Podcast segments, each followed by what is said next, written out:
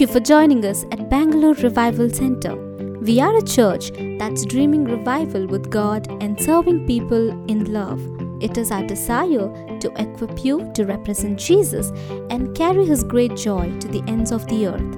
If you'd like to learn more about us, you can visit dreamingrevival.com. Now, as you listen to the word, we believe that God will minister to you. This morning I'm I'm starting a new series and the series is called Hallowed Be Thy Name. You know, we've been wanting to study the, the name of God. All the names of God that the Bible talks about. We want we want to study that in this entire season.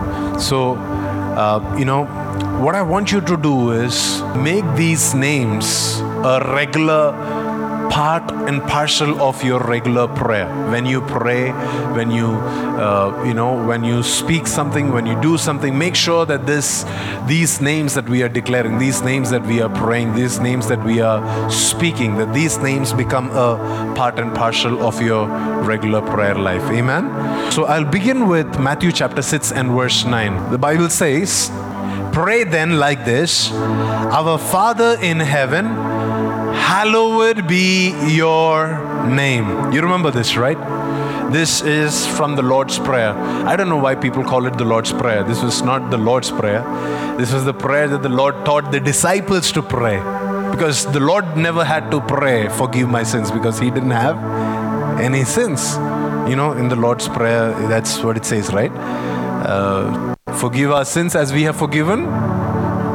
Do you think Jesus ever prayed that? No, Jesus did not need to pray that. That was not the Lord's Prayer. This was the disciples' prayer. Any disciples in the house? Yes. So, as disciples of Jesus, this is one prayer, this is one desire that has to be part and parcel of our life. It says, You have to pray like this Our Father in heaven, hallowed be your name. In other words, may your name be increased, may your name be honored, may your name be glorified, may your name be exalted, may your name be the name that is above every other name. May your name be the name that I will want to run after, that I will want to exalt with all my life. I'll, I'll read a couple of different translations. That was the ESV translation. This is um, the New Living Translation. It says, Pray like this Our Father in heaven, may your name be kept holy. You know what it means to be kept holy? If you look at the word holy, if you compare all the scriptures in the Bible where it talks about holy, you know, the word holy, you would see that the significance is about being set apart, being kept aside. That is what it means to be holy. Holy doesn't mean that you, you know, our definition of holy is that we do not do something or we do something. That's not what holy is. Holy is to be set apart. Now, God is holy. He's set apart. He's set apart from the angels. He's set apart from creation. He's set apart from everybody. It says that even when we get to heaven, there is only so much that we will get to have access into Him, that we will have access into His presence, that for all eternity we will be knowing Him more and we will be getting to understand Him better and we will still not have known Him completely. That is what it means to be set apart. Amen. Now, here it says, Lord, let your name be set apart. Let it be for special use. Let it be for something that will, uh, you know, be uh, bringing unique results. That's what it says. It says, let your name be kept holy. Amen.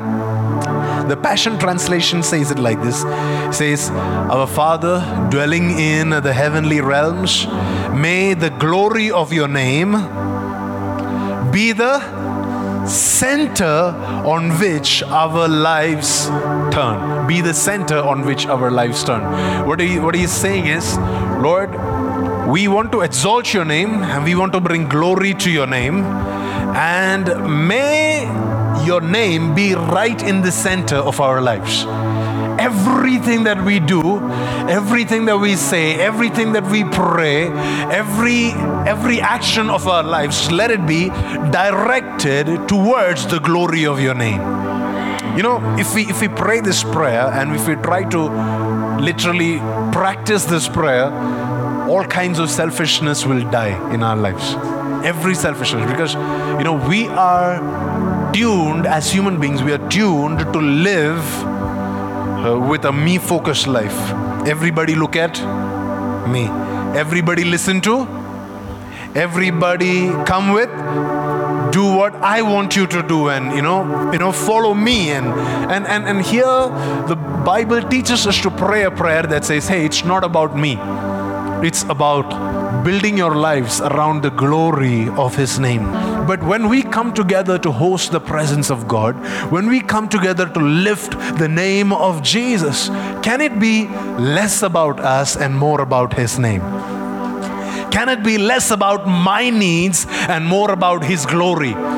Can it be less about my dreams and my ambitions and my vision and my church and my house? And can it be more about, Lord, may my life be centered around the glory of your name? See, when we live like that, all the other things that has to be added will also be added to you. Jesus said, Seek ye first the kingdom of God and his righteousness and all the other things will be will be added unto you. You don't have to struggle or strive for it.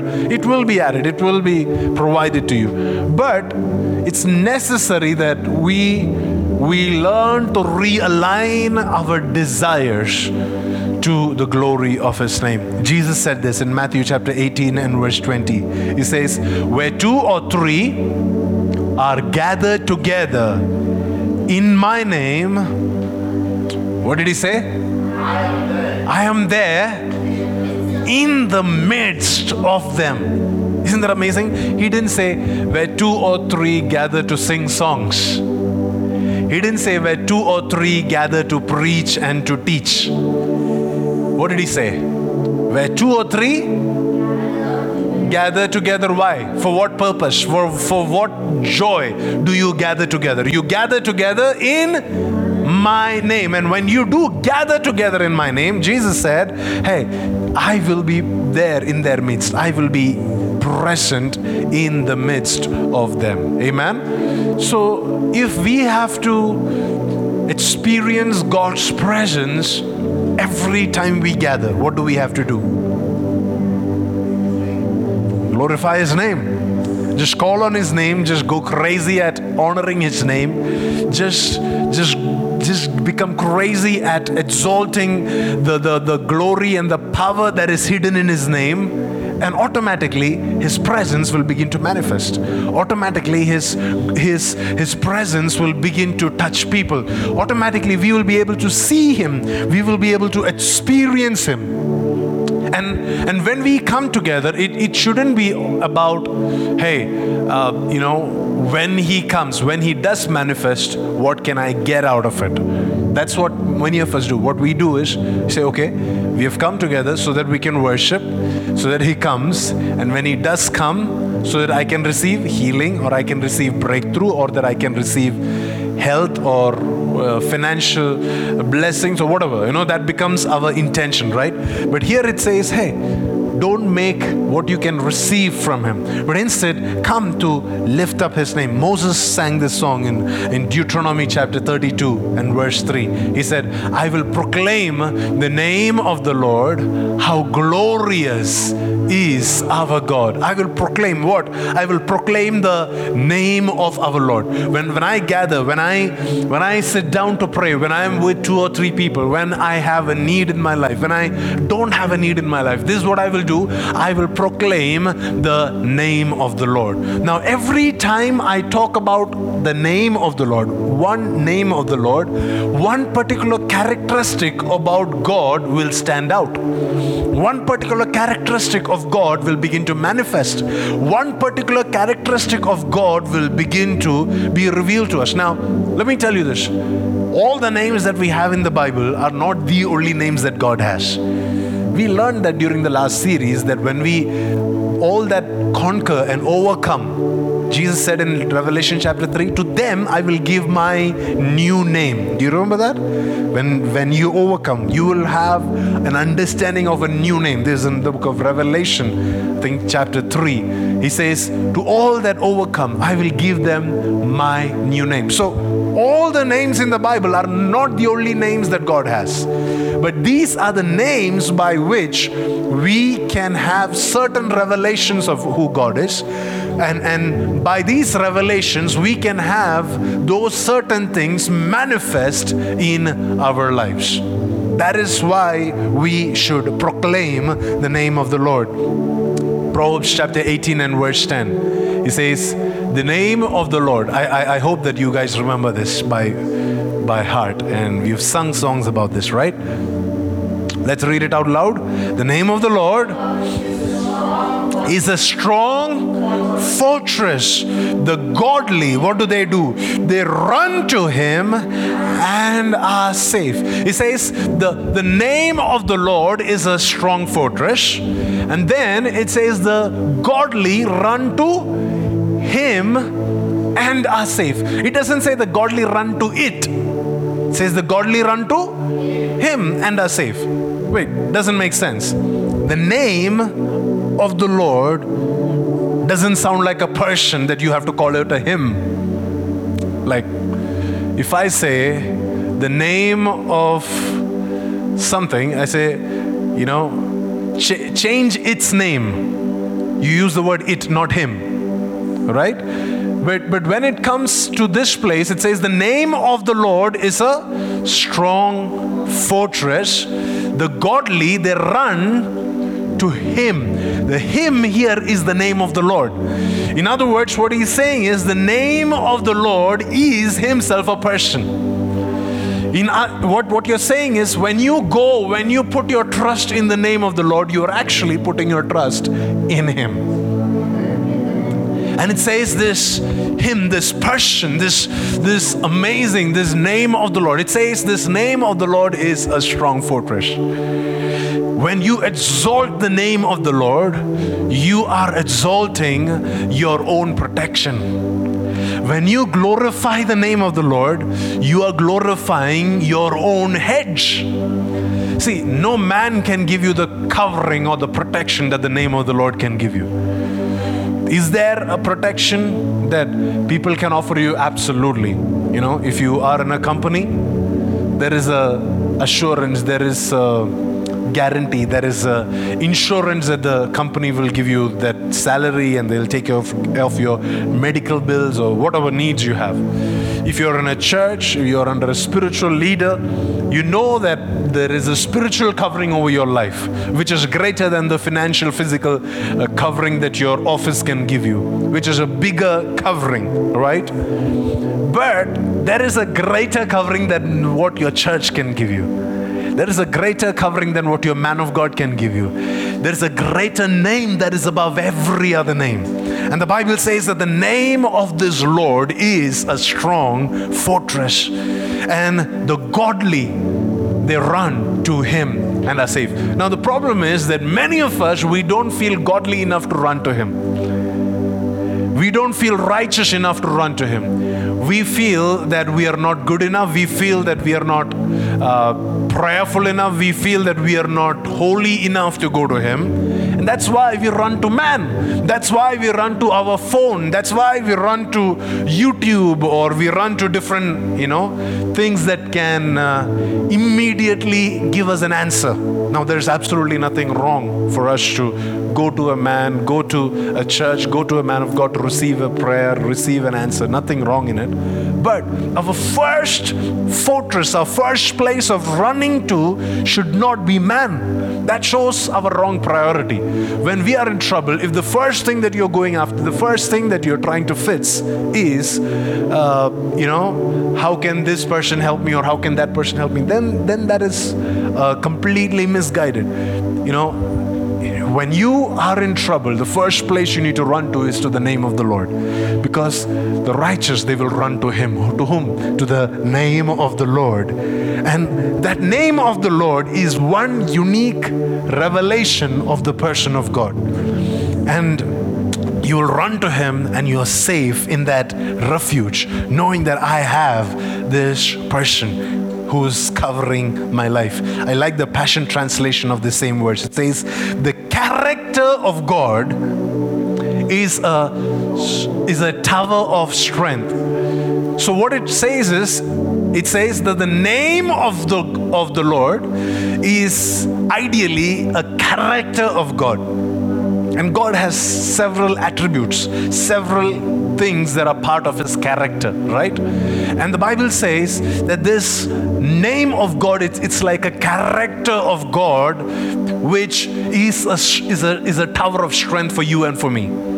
See, it's not for God's protection. See, it's not like God needs protection, that's why He has this different names. No, no, no. He knows that you and I need protection, and that is why He's revealed those different names to us so that we can experience protection in all those areas of our life. And it says the character of God is a tower of strength. And what does the lovers of God do? The lovers of God, they delight to run into his heart. Why? Because this is the character of God. Says the lovers of God, what do they do? They delight to run into his heart.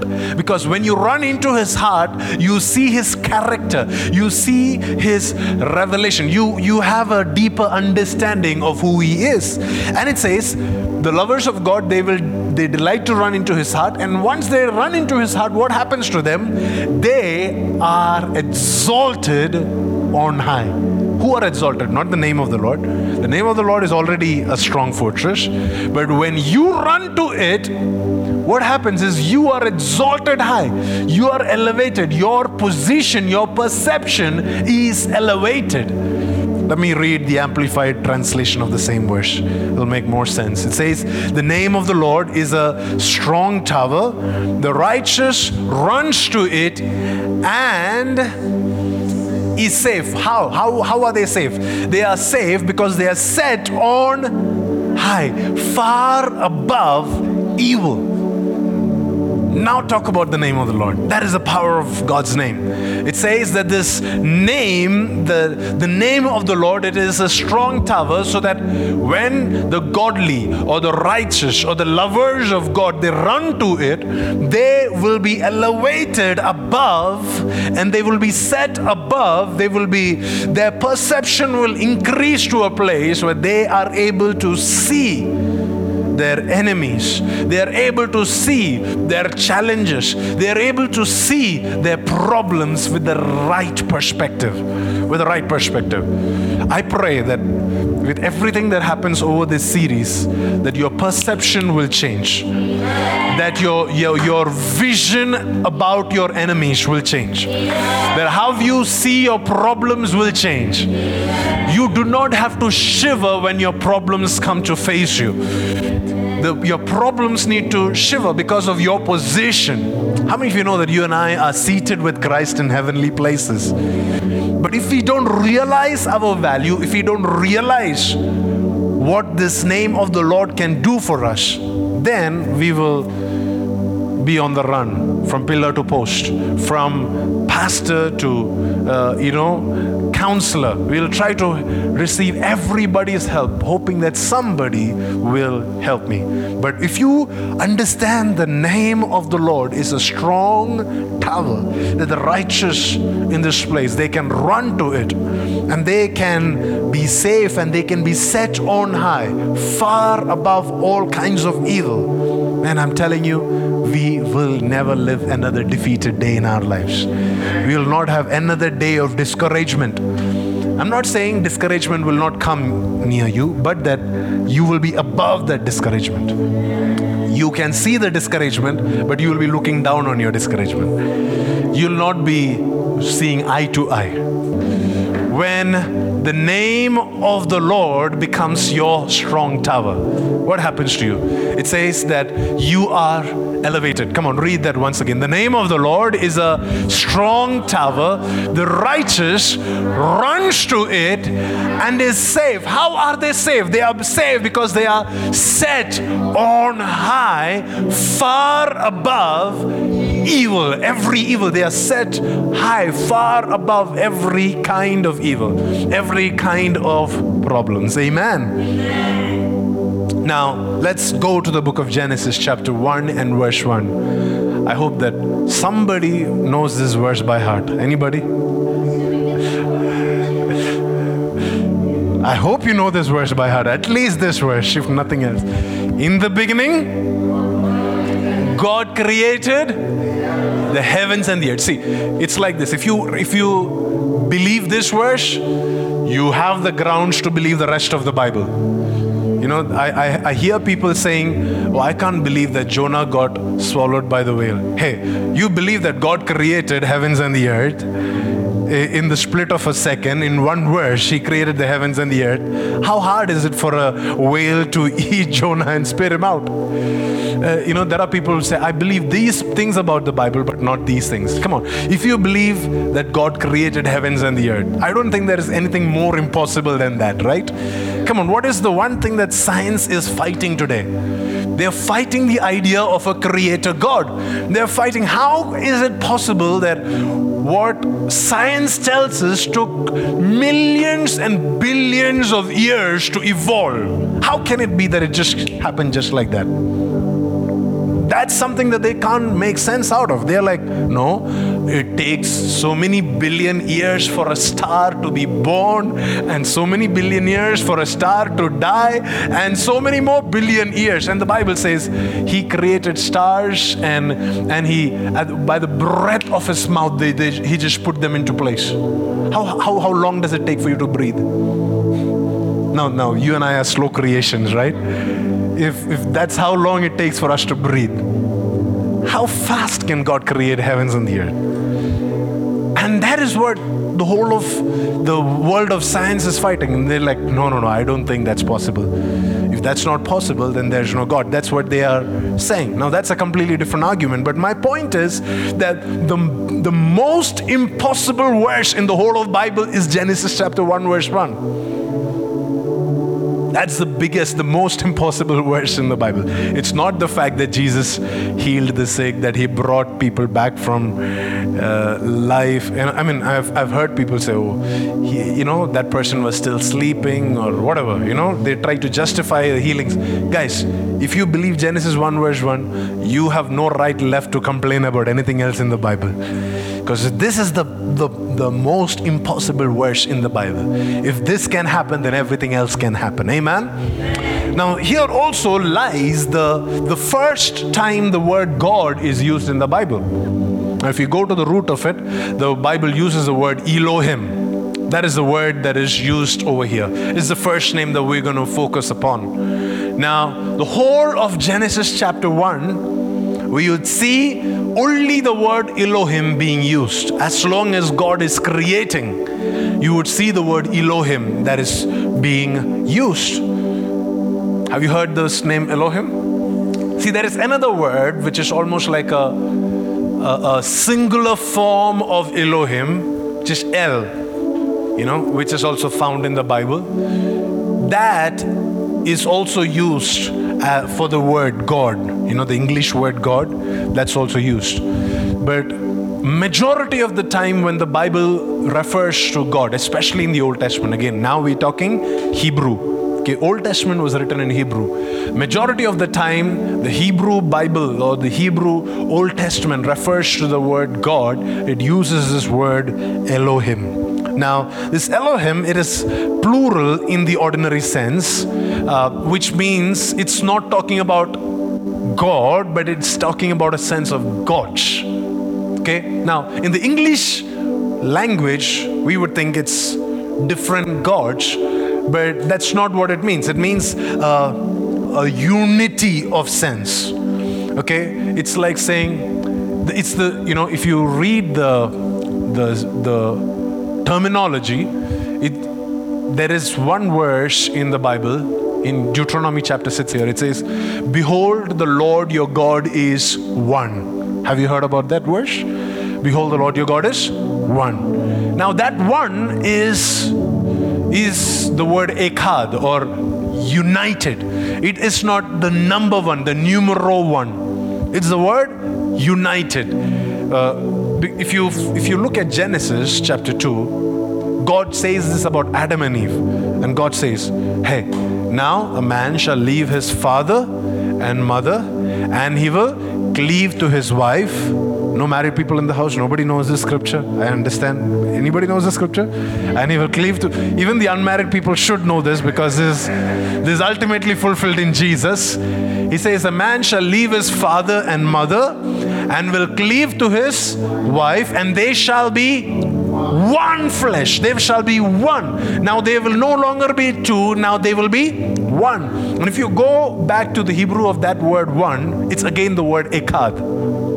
Now, what it means is see, when a, when a husband and a wife, when they get married, is it like you only find one person? There are two persons, but God says they are one. They are united. They are, in my eyes, they are one right? And in the same way, in the book of Deuteronomy, chapter 6, the Bible says, Behold, the Lord your God is one, which means there is plurality within Godhead. There is a Father, and there is a Son, Jesus, and there is His Holy Spirit. Now, it's not saying singular one in the sense of one God, but it's saying, hey, Elohim, Elohim, who is some, some person who is plural. It's three persons, and yet they are united as one. Now, we, we cannot make sense of it because when we are looking at it, we are like, okay, I know people who are one, I know husbands and wives. They are in no sense the same. They are completely different in their attitude they are completely different in their perception you know their personalities will be different their looks will be different everything will be uniquely different about both of them right? But here is where god is different from us where the father is loving kind, gentle, glorious, awesome. The Son is loving, kind, gentle, glorious, awesome. And the Holy Spirit is loving, kind, gentle, glorious, awesome. The Father, the Son, and the Holy Spirit is one. Now, who created the heavens and the earth? Elohim created. The Father created the heavens and the earth. The Son created the heavens and the earth. And the Holy Spirit created. It was their oneness, their in their unity that the heavens and the earth was created out of. Amen. So the first thing about uh, those word Elohim is that it is a it's almost like a plurality. Okay, it's not singular, it's plural. Okay. So every time that we pray, you know, one of the things that we're gonna do in this season is we're gonna sing songs about these names. Yeah, and when we when we cry out saying Elohim, we are saying, Father, you are Elohim. Son Jesus, you are Elohim. Holy Spirit, you are Elohim. Amen. Now, if you read the definition of this word, you will find these terms supreme ruler. He is the supreme ruler. He is the uh, the judge or the divine one. You know, these are the uh, literal translations of uh, the word Elohim that are used in the Bible. You can go back and do your own research and, and study more. Another uh, definition would be creator, somebody who is controlling everything. He is sovereign above it all, and he is the sustainer. Now, another another thing, eternal. There is no beginning and no end because he's Elohim, because he's all powerful, because he's almighty. It is impossible for him to have a beginning. Which means, if you say that God began in this place, it means that there was a place where God was not there, which is not possible because He is Elohim. He is supreme. He is there is nobody who can surpass this Elohim. He is above it all. He's the supreme ruler, the judge that each and every one of us will have to give an answer to. You know, so often we only see the, the loving, kind shepherd picture of Jesus, right? Now, yes, he's also that, but he's also Elohim. And one day, every knee will bow to that Elohim. One day, every person, living and dead, will have to be judged by their Elohim. One day, everybody will have to come and give an account for whatever they did here on earth. Why? Because He's the supreme ruler, He is the creator.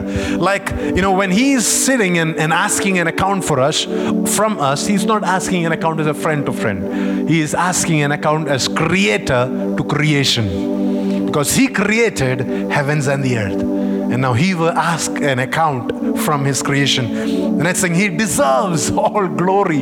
He is the preeminent one. He deserves that place of all worship. The Father deserves it, the Son Jesus deserves it, and the Holy Spirit deserves it. He is preeminent, He is above everything. Amen? Now, all of this I shared from Genesis chapter 1, verse 1. In the beginning, God created heavens and the earth. And you know the rest of the story of how God created. And God looked at everything and said, and God said, Wow, it is good. And then there was day and night. And then God made something else. And God said, Wow, this is good too. This is pleasing. This is beautiful. This is perfect. Now, let's jump to the book of Romans, chapter 1 and verse 20. It says, for ever since the world was created. When was the world created? Sorry?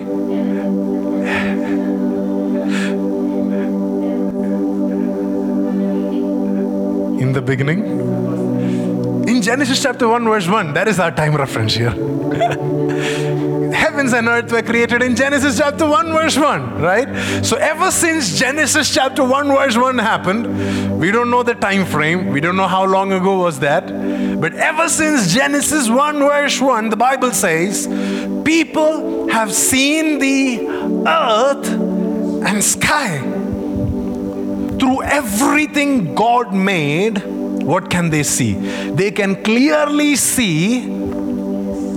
Come on, read it out with me they can clearly see the invisible qualities. What are they? His eternal power and his divine nature. In fact, I didn't add this there. In fact, the verse goes on to say, which means that nobody will be left without an excuse. I, I keep hearing a lot of questions by people. What will happen to those that don't know about Jesus? What will happen to those that are not born in a Christian family?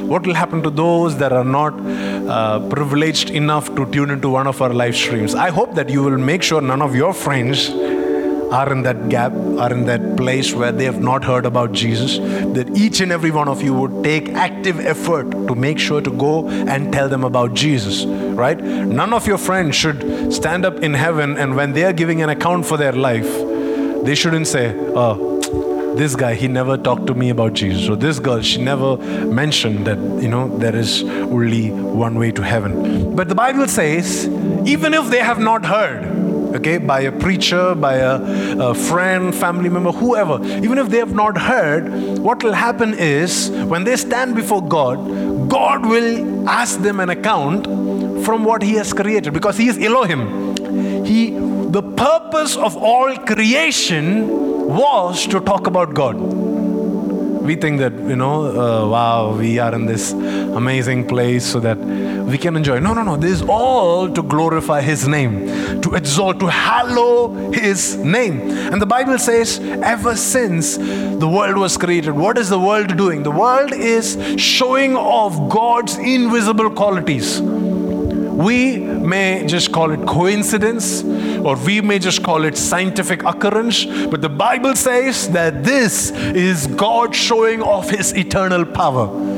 That this is God showing off His divine nature. That every time you have an encounter with the things of the heaven and with the things of the earth, you are getting a glimpse of God's eternal power and His divine nature. How many of you animal lovers? How many of you like watching National Geography or Discovery or, you know, Our Planet or Netflix or, you know, whatever those amazing people who have done so much work in capturing these footage from different parts of the world and bring it to our televisions or our phones. And, and usually, what we do is, wow, this is amazing, this is good. And yet, the Bible says, when you look at it, what it actually shows you is God's character. What it actually shows you is the fact that His eternal power. That there will, day, there will come a day when the Elohim will come and ask you an account for what you have learned from the creation around you. And because the creation is teaching about God, the creation is speaking about His divine nature. Let's jump to the book of Psalms, chapter 19 and verse 1. Are you ready? What does it say? The heavens proclaim the glory of God. So, the next time you want to go stargazing, you're not doing this for scientific purposes, it's a spiritual activity. When you look at the heavens, when you study things in the heavens, what are you seeing? You are studying and seeing the glory of God. That's what the Bible says. It says that is their job. The heavens, what they, what they are doing essentially is they are declaring the glory of God. The skies, they display His craftsmanship. You know, the kind of view that we have here on earth, it is very unique. Like the way that the earth is placed in the Milky Way if we were placed anywhere else, even in the Milky Way, you know, uh, do you guys understand when I say Milky Way? Milky Way is the galaxy, and there are hundreds and billions of galaxies out there. And in the huge galaxy called Milky Way, there is this one tiny dot called our solar system. And, and in that big solar system, there is one tiny Earth. And the way that our Earth is placed, the angle at which our Earth is placed, and the way that our solar system is placed, you can Google about this and you know learn more if you'd like to, is in such a way that we are able to see the rest of the Milky Way and beyond into uh, other galaxies. If we were anywhere else, the light would have been too bright, or you know, the scientists uses all these astronomical terms to tell you that you know God basically gave you a window seat. You know, if when you take a flight, you you prefer a especially if it's over a beautiful city and you know that you're flying over the ocean, you want the window seat, right? And God technically gave you a window seat. Your earth, the earth where we are placed, we are placed in such a place that we are able to enjoy the whole universe from where we are placed the skies they display his craftsmanship. And for, for from genesis chapter 1 verse 1 what have they been proclaiming? They've been proclaiming the glory of god. They've been proclaiming to us the craftsmanship of god. They've been proclaiming to us his eternal power and his divine nature. Amen? 19 verse 2 psalms it says day after day they continue to speak. Night after night they make him known so every day it's necessary that you go in the morning you go and see uh, and try to hear what the what the stars are speaking to you what the sun is speaking to you. It says night after night who do they make known? They make their elohim known to you. Can you imagine? This is what heavens and earth is doing since genesis chapter 1 verse 1 till now. How much more should you and i be doing the same this is what they have been doing. They are proclaiming the glory of God. They are talking about God's invisible attributes, His divine nature, His internal power, His craftsmanship, the glory of His name, the glory uh, of, of God. How much more should you and I be speaking? And it says, verse 3 they speak without a sound or word, their voice is never heard. Wait, that doesn't make sense says, verse 1 and 2, it says they are proclaiming the glory of God. Verse 2, it says, hey, they are day after day, they are speaking. And verse 3 says, but they speak without a without a word, without any sound. How is that possible? Can I speak to you without a sound? Come on, this morning I'm, I'm trying to talk to you. Anybody understand what I'm trying to talk to you? I, I was trying to telepathize to some of you here. Anybody got that? Unless you're a prophet of a different league, I, I'm sure you didn't get what I was thinking, right? The Bible says that the heavens and the earth, without a sound or a word, they are proclaiming the glory of Elohim. They are proclaiming the craftsmanship of Elohim. They are proclaiming His eternal characteristics, His, His power, His, His beauty. They are proclaiming it. How are they doing that? How are they doing that? Sorry? They displayed. How? What do they do? Sorry? Sorry? The stars come in the night, the sun. They they shine. Technically, they do what they were made to do. What were they made to do? Shine. When they did what they were made to do, what are they doing? They are displaying the glory of God.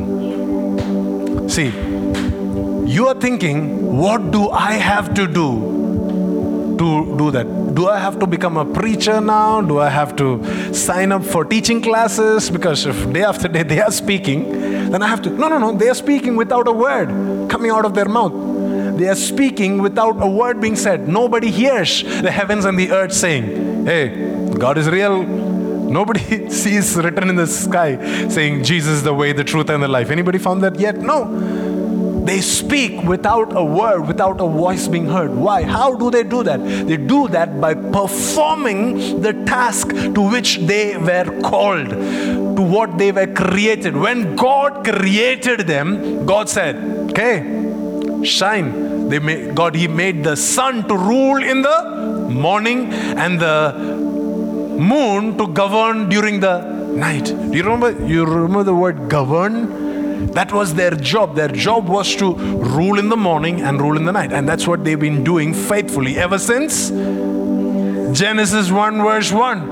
And the Bible says when they did what they were asked to do, they were in fact showing off God's eternal power and His divine nature child of God, when you and I, when you and I, when we position ourselves in that place where we do what we were called to do, what we were made to do, what we were created to do, we will be showing off the glory of our Elohim. We will be showing off the glory of this personality who created us. The Bible says, Psalm 19, verse 4, yet their message has gone throughout the earth and their words to all the world, even though they have not spoken a word. Why? Because they have been faithful to their calling, they have been faithful to their Creator. God has made a home in the heavens for the sun. Verse 5 it says, It bursts forth like a radiant bridegroom after his wedding. It rejoices like a great athlete eager to run the race.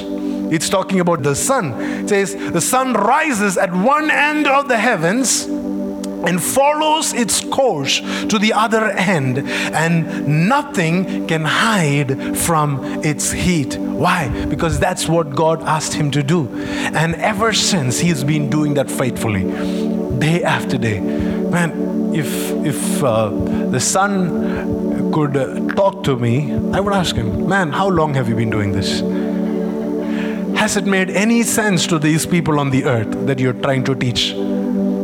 These guys don't understand anything that you're trying to tell them. They don't seem to understand what you're proclaiming to them. They don't seem to understand the craftsmanship of God. They don't seem to understand the, the divine nature and eternal power and all of these things. Why don't you just give up? Why don't you just stop doing what you, and the Bible says day after day they're doing that obediently until the time comes and God tells them to stop they will continue to do it day after day, irrespective of the results, irrespective of how they are treated. I'm sure some uh, guy someday will try to land on the sun also. they will try to do some crazy stuff there too. And irrespective of how they are treated, the Bible says they will just keep doing their tasks day after day. They are, that is how faithful the creation is. And then you and I, we we see everything else about him, but we don't see God as our Elohim. That is why we question him. That is why we say, oh, you know, look at this, no results, bro. I, I, I don't think I can continue in this anymore. You know, look at this. No, I've been praying for so long, but no breakthrough. He's your Elohim. He's not. Right now, I, I want you to get this very clear. Today, I want you to go back remembering that He is your Elohim. Paul, I think, he said it like this Does the clay have the right to argue with the potter, saying, Why did you make me this way? Why did you color me like this? Why didn't you make me born in that family? Why did not I have white skin or that skin? Or why did I have not more money? Can the clay argue with the potter? No. Why? Because He is your creator.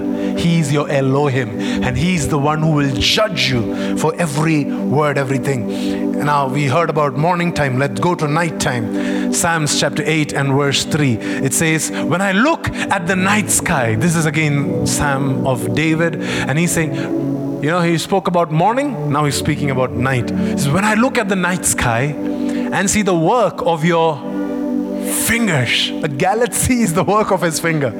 Okay? And I see the work of your fingers, the moon and the stars that you set in place. Do you know that each and every one of us have a place? That we cannot outdo or overdo. Now, I, you know, it's so many times I've wondered this. Why did God put a moon when there are stars that are more powerful and brighter?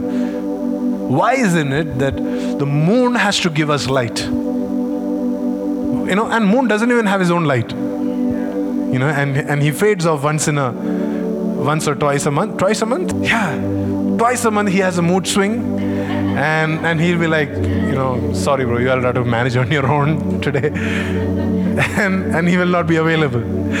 And I've thought, why is it why is it that God has to use this moon? Why can't God use the stars? You know, so it'll be permanent lighting, good lighting throughout the entire month. You know, even the nights will be well lit. But God decided, no, each and every person has a place. Now, if you go into science, they will tell you that if the moon hadn't been like that, then the whole world will get flooded. You know how there is high tides and low tides based on the nearness and the farness of the moon. And it balances everything out the way that God has created the world. It's absolutely perfect. Although the stars are more gorgeous, more powerful, more beautiful, God did not allow the stars to govern our night. God allowed a moon that is less powerful, that doesn't even have his own light to govern our nights. That's God's way of doing things. Sometimes the people that God will ask to mentor you, to lead you, maybe like a moon, may not be as powerful as a star. But are you willing to still submit to them? Are you willing to still listen to them? Because everybody has a place. Everybody has a place. You and I, we have a place in God's kingdom. You and I, we have a place in God's creation. What is my rightful place? What does God want me to do? He goes on to say, When I see all this, this is the question I ask. Verse 4 What are mere mortals that you should think about them? Do you know that God thinks about you? That Elohim thinks about you?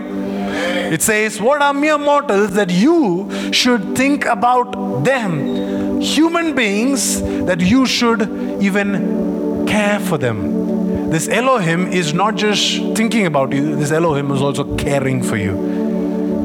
Isn't that amazing? It says, verse 5 Yet you made them only a little lower than God. Now, the word God here is translated different in different Bibles. Some place it will say you made them a little lower than angels, you, you made them a little lower than God's different word. But the root word is the word Elohim. The root word says you made him a little lower than Elohim. And he says, You made him a little lower than Elohim. And what did you do to him? You crowned him with glory and honor. Can you, can you feel a crown of glory on your head this morning? That's what Elohim did for you. He placed you right under him. Now, now we just heard how he has placed the sun, the moon, the stars, and all of universe, the, the heavens and the earth in its rightful place and its rightful seasons to respond to him. And then the Bible says he he doesn't just think about you, he doesn't just care for you, he has positioned you where? Right under him. Not along with the rest of the creation, but right under Elohim, a little lower than God Himself. Verse 6. I, I hope that you will catch this. Lord, I hope that we will catch this. It says, You, what did you give? You gave them charge of everything you made, putting all things under their authority. Now, that doesn't make sense. He made heavens, earth, everything, and then he made someone else who is a little lower than himself. And he said, All of this is under your authority. That's crazy. That's God saying, Hey, the sun, the moon, the stars, the animals, the world, the climate, everything responds to your authority. See, this is the thing. When you have a revelation of who Elohim is, this is in one line, okay? David is looking at this, and David is looking at the sun, the moon, and the stars, and this is the revelation he is receiving from Elohim. Because the sun and the moon and the stars they are showing off the glory of god it's showing off the craftsmanship and and when david is looking at all this this is the revelation he gets. Hey wait wait wait. I am placed above everything that he has made. I am placed right under elohim and I have been given authority over everything that He has made. Everything that He has made, He has put it under my charge. I am not submitting to the climate. I am not submitting to my environment. My environment submits to me. Whatever you're afraid of, is it something God has made? If it's not something God has made, then you have a problem. Did God create that person? Come on. Lucifer, who created him? God. Who has authority over this Lucifer? Not God. you have authority over him. Everything that God made, you have authority over him. Come on. Verse 7 and 8. Let's read it out, okay? The flocks and the herds and all the wild animals, the birds in the sky, the fish in the sea, and everything that swims the ocean currents. No, no, no. Uh, I know all the theologians are thinking right now. You're saying, Pastor, this is this was true in the Garden of Eden. But after Adam, no, that's not possible. But look at this. David is writing this. This, and you know when he's writing this? When he doesn't even have a revelation of Jesus. See, with Jesus, things are possible that even David could not do. Now, David is looking at things that is possible even before Jesus died for us on the cross, even without seeing what was finished by Jesus on the cross. Just by a mere revelation of Elohim, David is saying this that, hey, the flocks, the herd, the wild animals, the birds in the sky, the fish in the sea, and everything that swims the ocean currents, you put it in charge of man.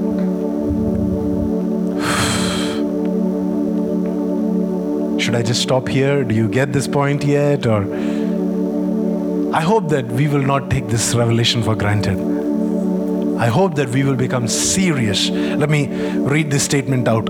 Anyone, read it with me. Anyone with a genuine revelation of Elohim cannot be stopped from exercising dominion and authority over the creation. Anybody who has a revelation of Elohim cannot be stopped. So let me see, let me tell you where the Lord is taking us into. The Lord is taking us into a place where we have dominion and authority over creation, over all of creation, over the world around us. You and I. I mean, when Jesus walked the earth, he told the seas, Peace be still. Joshua, the Bible says, he told the sun, Sun, you stand still. Till I tell you, till I overcome my enemy, you are not allowed to set. Now you go and tell that to a scientist. That one man, with one word, with one prayer, he stopped the sun in its place. And we don't know how long that took. That battle went on for days, and the sun did not set for days. Isn't that crazy? You know how, how the sun sets? The sun sets when the rotation, rotation, right? The rotation of the earth goes on. That's how. Can you imagine with Joshua stretching out his hand, the rotation of the earth stopped. Hmm. For one word that he had spoken. Because he had a revelation of who his Elohim is. He had a revelation that this is what Elohim has done for me. He had a revelation that, hey, this is, this is where I'm headed to. So nothing can stop me. Nothing can stop me. You will become unstoppable, friends. You will become unstoppable. If you're watching me online, I'm telling you, we are we are in this world where the world is struggling with, with this pandemic and this COVID and all these things. But let me tell you, you have dominion and you have authority and you have the final say and whatever you say will come to pass. Whatever you declare, if you tell that virus to stand still, it shall stand still. If you give access to that virus to get into your house, then it will get into your house. But if you give a command, stand still, then it will stand still. Because the Elohim has placed you right under Him. Right under Him. That's where the Elohim has placed you. Somebody said a loud amen. You know, the, the kind of power that is available to us in the name of God is so crazy that God had to add a warning in the Bible. Let me read that warning for you. Exodus chapter 20 and verse 7. He said, You must not misuse the name of the Lord your God. In other words, you're not trying to use the name of Elohim to get what you want. You remember what I started with? We do this to honor His name, to lift His name high, to exalt Him, to take uh, uh, His kingdom and His praise and His honor to the next level with everything that we do, with the prayers that we pray. Joshua did not make the sun stand still so that, you know, so that he can watch extra television that day. you know, he, he made the sun stand still so that God's people can have the victory. Amen. When you use the name of the Lord, not for your benefit, but for His benefit, it says, The Lord will not let you go unpunished if you misuse His name. Another translation says, Don't take the name of the Lord your God in vain. Amen. So, how do we understand that we are misusing or not? Let's read Psalms 86, verse 11. It says, Teach me your way, O Lord, that I may walk in your truth. Unite my heart to fear your name. So, what we have to do now is instead of your name, we have to replace it with Elohim. Can we do that? And instead of, oh Lord, we will put Elohim. Can we do that? So every time we use the word Elohim, the revelation that comes to us is He's my creator, he has put me right under Him. He's given me authority. He has made the whole world so that they can show off His glory. And that is how He has created me too. And when we pray with that revelation in our head, then when we say, Teach me your way, we are not saying, Teach me your way so I can go and preach a sermon about you. You're saying, Teach me how to function as a, human being under the authority of Elohim. See, we are not even talking about child of God. This is talking about human beings. This is applicable for believers and unbelievers alike. Anybody that understands their revelation as somebody who is placed under Elohim, they have access to the power that Elohim carries. Let's pray. Teach me your way, O Elohim, that I may walk in your truth, Elohim. Unite my heart to fear your name, which is Elohim. Unite my heart. And let my heart not be divided.